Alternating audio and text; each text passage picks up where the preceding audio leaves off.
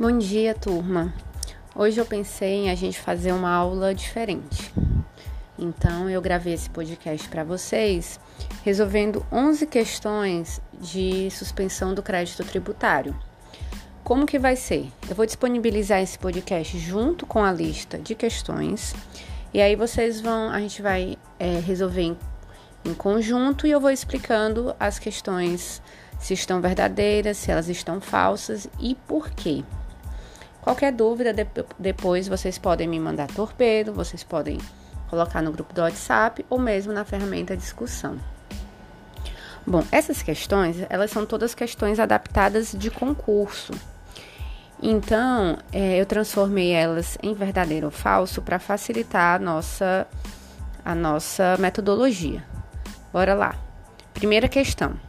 O crédito tributário regularmente constituído somente se modifica ou extingue ou tem sua exigibilidade suspensa ou excluída nos casos previstos no CTN e não nos códigos tributários dos respectivos estados da federação. Essa questão está verdadeira. Por quê? Porque o nosso CTN ele determina que apenas por meio de lei complementar podem ser trabalhadas as causas de suspensão e as causas de exclusão. Isso quer dizer também que os códigos tributários estaduais, eles não podem criar novas espécies de suspensão que não estejam previstos no CTN. Então, aquele rol previsto no CTN, ele é um rol exaustivo. Para você criar novas espécies de suspensão, você tem que alterar, por meio de lei complementar, o nosso artigo é, 151 do CTN. Segunda questão. Sobre o mandato de segurança, instrumento hábil para a defesa do contribuinte, é possível afirmar que a liminar nele concedida tem o mesmo efeito que o depósito integral para suspender a exigibilidade do crédito. Correto, gente. Todos aqueles casos de suspensão do crédito tributário previstos no 151 têm o mesmo efeito, suspender a exigibilidade de um crédito tributário.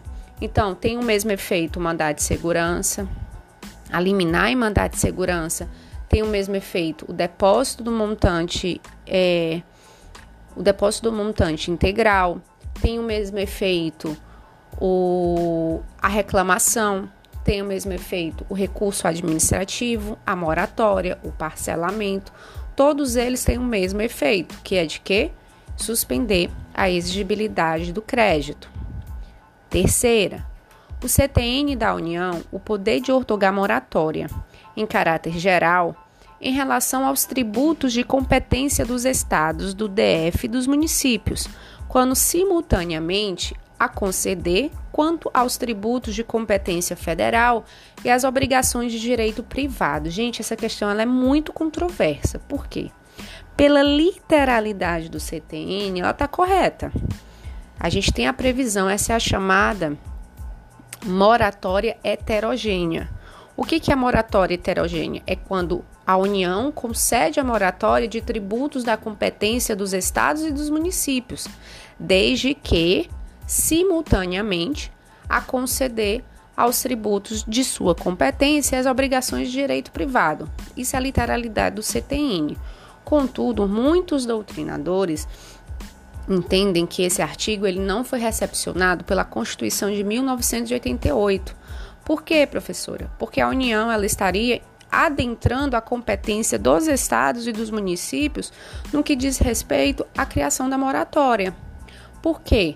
Porque a regra da Constituição de 1988 é que a União ela só pode legislar sobre tributos de sua competência ela não poderia criar uma moratória invadindo a competência dos estados e dos municípios. É, resumindo, a questão ela foi considerada correta, mas eu faço essa ressalva porque está na literalidade do CTN, a questão começa falando o CTN, mas existe essa ressalva muito importante de que esse artigo ele não foi recepcionado, segundo a doutrina, pela Constituição de 1988. Vamos para a próxima. A moratória, quando concedida em caráter individual, mediante despacho da autoridade administrativa competente, desde que autorizada por lei, só pode ser revogada quando o sujeito passivo não tem ou deixa de preencher os requisitos legais para sua concessão. Correto. A gente tem aí o caso da moratória onerosa. O que é moratória onerosa? É quando a lei que a cria ela determina requisitos para que o contribuinte tenha direito de exercer a moratória. A gente também tem as isenções onerosas, gente, é o mesmo raciocínio, tá certo? Tanto a moratória quanto a isenção, ela só pode ser criada mediante lei específica. É, voltando aqui para a moratória. A moratória, Existe até uma súmula sobre isso, que a gente vai trabalhar quando a gente estiver estudando exclusão do crédito tributário, que é o nosso próximo assunto. A moratória, quando ela é concedida em caráter individual, quando ela é concedida em caráter individual e coloca requisitos para que o contribuinte passe a ter direito a essa moratória, ela não pode ser revogada a qualquer tempo ela vai ter, ela permanece válida enquanto o contribuinte é, preencher os requisitos que a estabeleceu. Então, ela é chamada aí de moratória onerosa. Próxima. A conversão do depósito em renda não é causa de suspensão do crédito tributário. Por outro lado, o depósito do montante integral do crédito mostra-se como causa suspensiva. Correto. Gente, quando a gente estudou depósito do montante integral, a gente viu que o contribuinte ele quer questionar a validade de um determinado crédito, ele quer suspender a exigibilidade desse crédito e uma das ferramentas é você fazer o depósito montante integral. Então você vai lá, faz o depósito do montante integral, suspende a exigibilidade daquele crédito, entra com uma ação paralela pode ser uma anulatória de lançamento, pode ser uma declaratória de inexistência de vínculo jurídico. Você, o, dependendo do caso concreto, o contribuinte escolhe qual que vai ser o instrumento processual. Você entra com a ação processual. Vamos imaginar, isso aí é causa de extinção do crédito, nós vamos trabalhar um pouco mais para frente, mas vamos imaginar que a ação ela seja favorável é, vamos imaginar que a ação ela seja favorável ao fisco. Vamos imaginar que a autoridade judicial julgue a ação declaratória ou julgue a ação anulatória e dê ganho de causa ao fisco. Quando essa ação transita em julgado favorável ao fisco, esse depósito do montante integral que suspendeu a exigibilidade, ele se transforma em renda para a fazenda pública e extingue o crédito tributário. Então vamos voltar à questão. A conversão do depósito em renda não é causa de suspensão do crédito tributário, correto? Por quê, professora? Porque a conversão do depósito em renda é causa de extinção do crédito tributário. Por outro lado, o depósito do montante integral do crédito mostra-se como causa suspensiva, correto? Você faz o depósito do montante integral, suspende a exigibilidade a ação é julgada procedente ao fisco, transita em julgado, esse depósito ele é convertido em renda para a fazenda pública e extingue o crédito. Questão correta. Vamos para a próxima questão. O depósito somente suspende a exigibilidade do crédito se for integral e em dinheiro, súmula 112 do STJ e somente poderá ser levantado ou convertido em renda após o trânsito em julgado da sentença. Súmula 18. Correto, gente. Aqui ele colocou a literalidade das duas súmulas. Mas essa questão, ela tem uma, uma, um ponto muito importante que foi cobrado em uma unificada. Eu vou voltar nele quando a gente estiver vendo as causas de extinção do crédito, mas vamos lá. Volta para a questão. O depósito somente suspende a exigibilidade do crédito tributário se for integral e em dinheiro. Ok, correto? Súmula 112 da STJ. E somente poderá ser levantado ou convertido em renda após o trânsito em julgado da sentença. A questão da unificada, ela trazia que o depósito poderia ser levantado após a decisão de primeira instância. Errado. Esse, levantamento do depósito, essa conversão do depósito em renda, ele só pode ser feito após o trânsito em julgado e não após a decisão de primeira instância. Foi, é uma complementação da questão passada. Você faz o depósito montante em renda, suspende a exigibilidade, entra com ação paralela, anulatória, declaratória, embargos.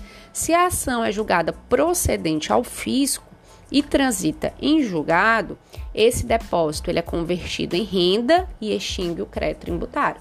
Mas lembrem-se, é só após o trânsito em julgado. Próxima questão.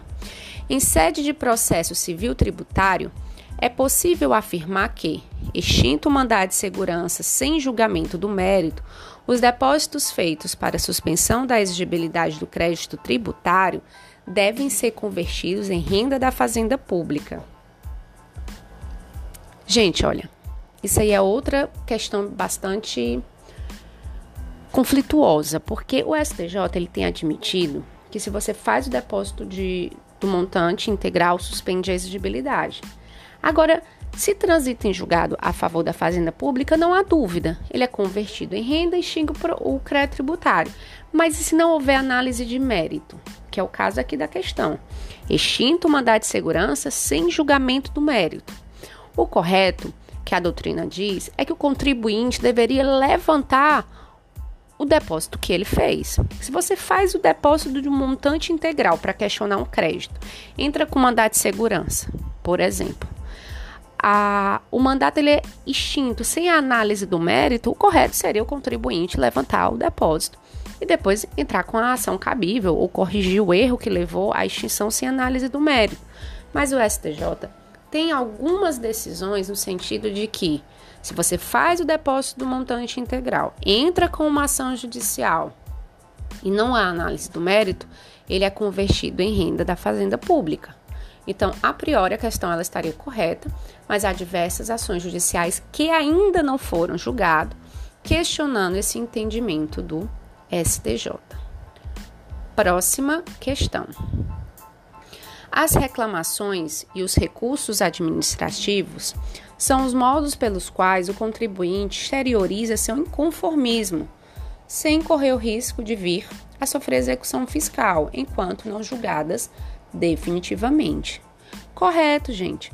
Você é notificado que você deve um, um posto de renda no montante de 5 mil reais. Você não concorda com aquele valor, ou porque você já pagou, porque você acha que o montante é inferior ao que está sendo cobrado. Uma das causas de suspensão no crédito tributário é você entrar com a reclamação ou um recurso administrativo para questionar administrativamente aquele crédito específico. Então a questão ela está corretíssima. As reclamações e os recursos administrativos são os modos pelos quais o contribuinte exterioriza seu inconformismo, sem correr o risco de vir a sofrer execução fiscal, fiscal quando não julgados definitivamente. Por quê? Porque uma vez que você entra com a reclamação ou recurso administrativo, suspende a exigibilidade. E aí, você vai ser julgado administrativamente e até que a autoridade administrativa se manifeste sobre a validade ou não daquele crédito, não pode haver uma execução contra o contribuinte. Próxima questão. Um auditor fiscal da Fazenda Pública do Estado de Goiás lavrou auto de infração contra a SL Atacadista de, de Alimentos, por considerar que não houve o recolhimento devido do ICMS Inconformados com a lavratura do auto de infração, os dirigentes da empresa constituíram advogado para providenciar reclamação em processo administrativo tributário.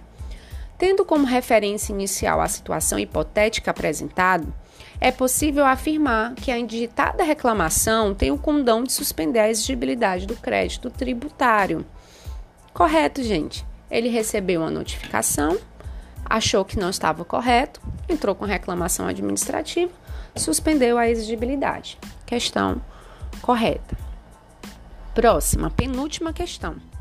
O contribuinte pode conseguir suspensão da exigibilidade do crédito tributário por medida liminar obtida, tanto em mandado de segurança quanto em outras ações. Correto? Bora lá, gente um ponto bastante importante. Você entra com a reclamação um recurso administrativo, a suspensão da, da exigibilidade, a suspensão do crédito tributário, ela é imediata. Entrou com a reclamação ou recurso administrativo, suspende a exigibilidade enquanto a demanda está sendo analisada pela autoridade administrativa. Contudo, se você entra com uma ação judicial, a exigibilidade só é suspensa se você requer em sede liminar.